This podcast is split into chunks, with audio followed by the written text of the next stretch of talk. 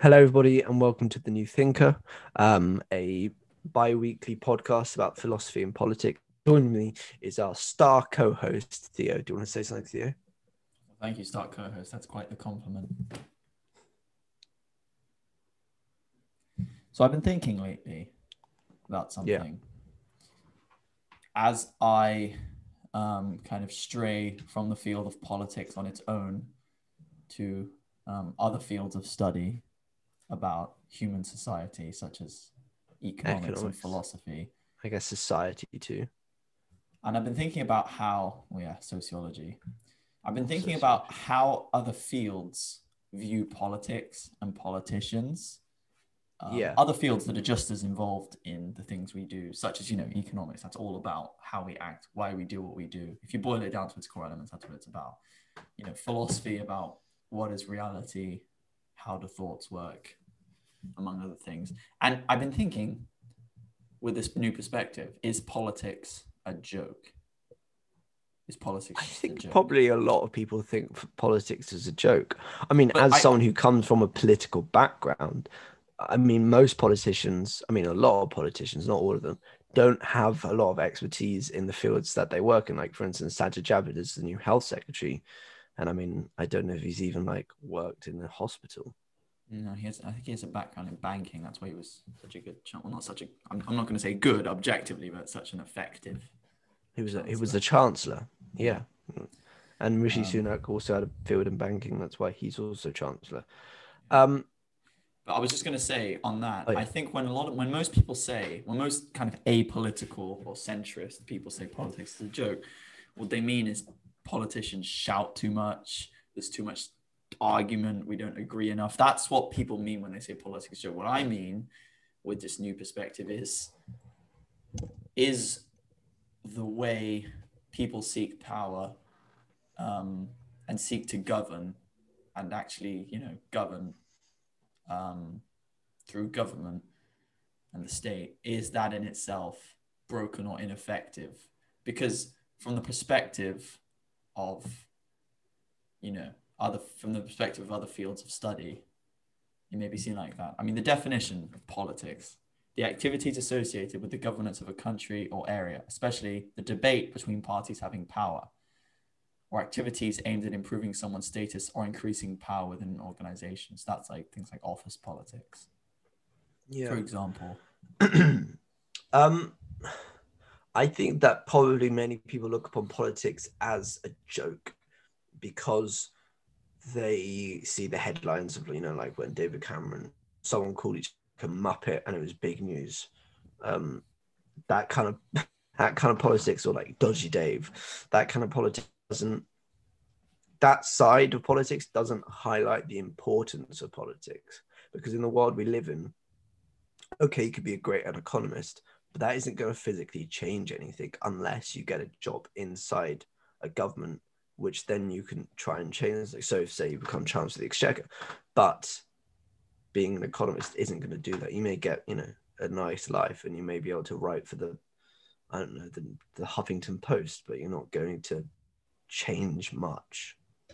Mm. So, yeah. It's almost as if the people who know the most, arguably, have the least influence. I mean, I, Yeah. a really interesting quote I heard. Um, I mean, if you're into the economy, you've probably read or been recommended or want to read or are planning to read Freakonomics. It's one of the most groundbreaking books about the economy, um, which I read. And it's written by this guy, one of the writers called Stephen Dubner. And he made a really interesting quote about politicians. He said, in economics, every action any action any anything you can think of will have a cost and a benefit to those concerned to stakeholder groups there may be a lot of costs and a few benefits or many benefits and no cost or an equal amount and basically what politics is about when you're promoting your policy and trying to win over voters and kind of um, downplay uh, your opposition the goal for politicians is to highlight the benefits of their policy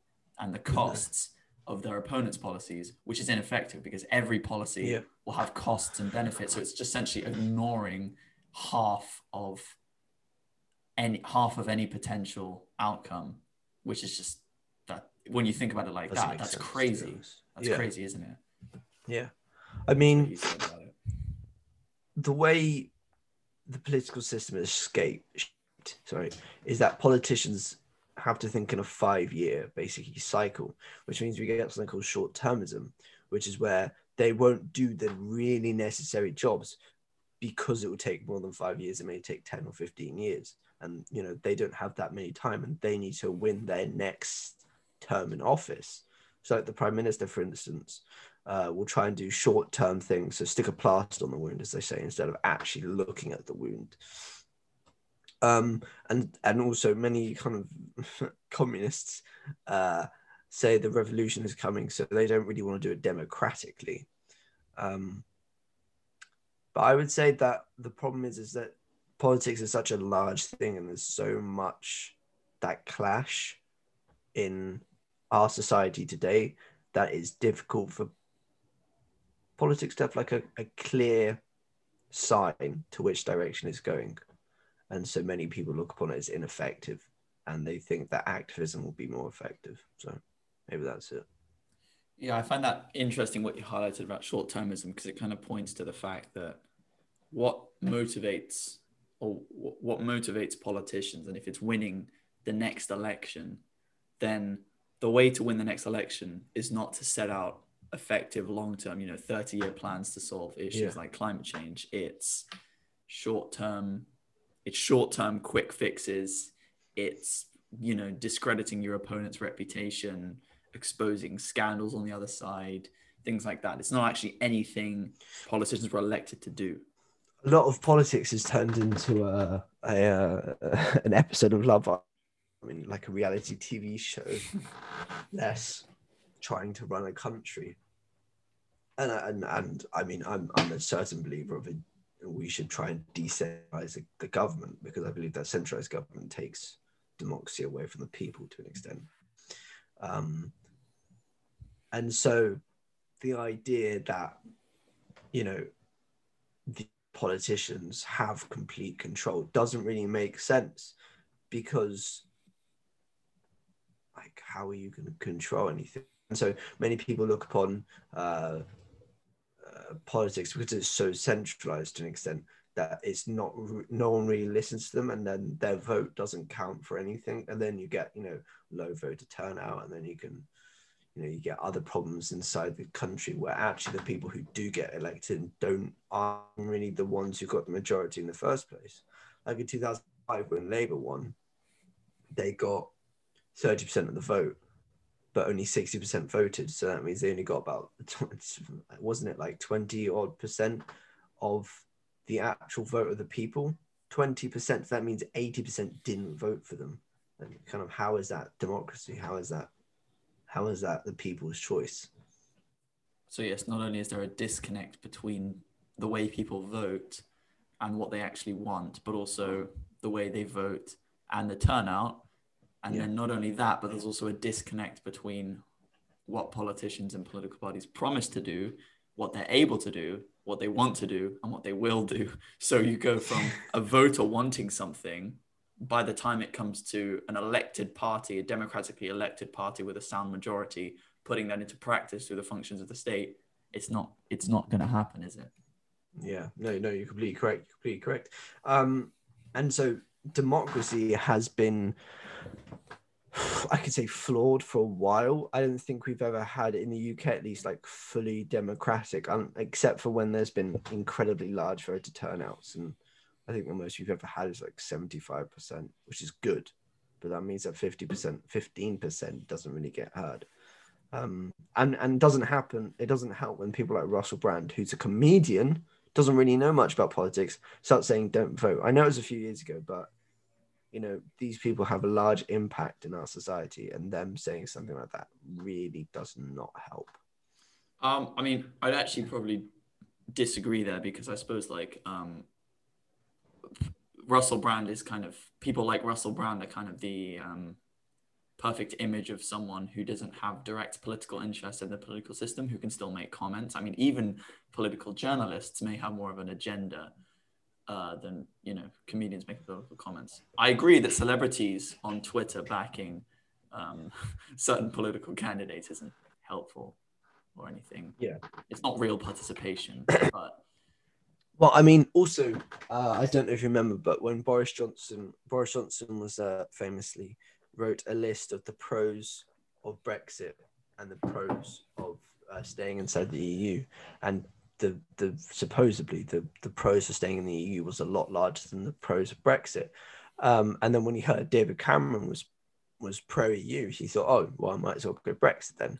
And he was actually pro EU for a while, but then he changed. And so this kind of shows that like this isn't politicians truly talking about what they think is the country. This is politicians thinking about how they can get in to the cabinet. or- Yeah, or that's in- definitely true. But I was actually a bit confused about that. People seemed upset that he'd considered the ups and downs, wh- wh- whatever he chose, however he went about doing it, wherever he did so. The fact that he considered both sides of the argument before coming to a conclusion, regardless of what you think of his conclusion, there's not actually anything wrong with that. In fact, that's what you should do. His conclusion was his conclusion is we should stay in the EU, but he knew that he wouldn't be able to become prime minister or, or expand his political uh, career by going to EU, so he went pro Brexit. Well, I, I don't actually. Are you saying that That's all his I've heard, arguments, that's his all- arguments, I think his it was that his arguments for the EU appeared stronger than his arguments for Brexit, but he ended up supporting Brexit anyway. maybe that. Um, but But the still, the, idea- point, the point, the Yeah. point holds that he took what will get him into power Yeah, Um, exactly. over. That's the problem we have. Um, and when we have centralized governments, we can. I mean, China's a bit extreme and Russia's a bit extreme, but we see you know centralized governments run by one person or a few people, um, and the the fundamental idea that five people can decide what's best for the whole country doesn't make sense. Where it needs, in for instance, in the UK, Surrey needs something completely different than Sunderland. You know, they may Sunderland may need, um, I don't know, uh, industrial growth and, and money put into trying to get new industries there. But Surrey may need, I don't know, more trees or, or, or, or uh, more traffic lights, you know? more national don't- trust sites, Yeah, more, na- less more hunting national- restrictions. Yeah, less hunting restrictions, you know? Buckinghamshire may need um, more corgis. I don't know. But the point still.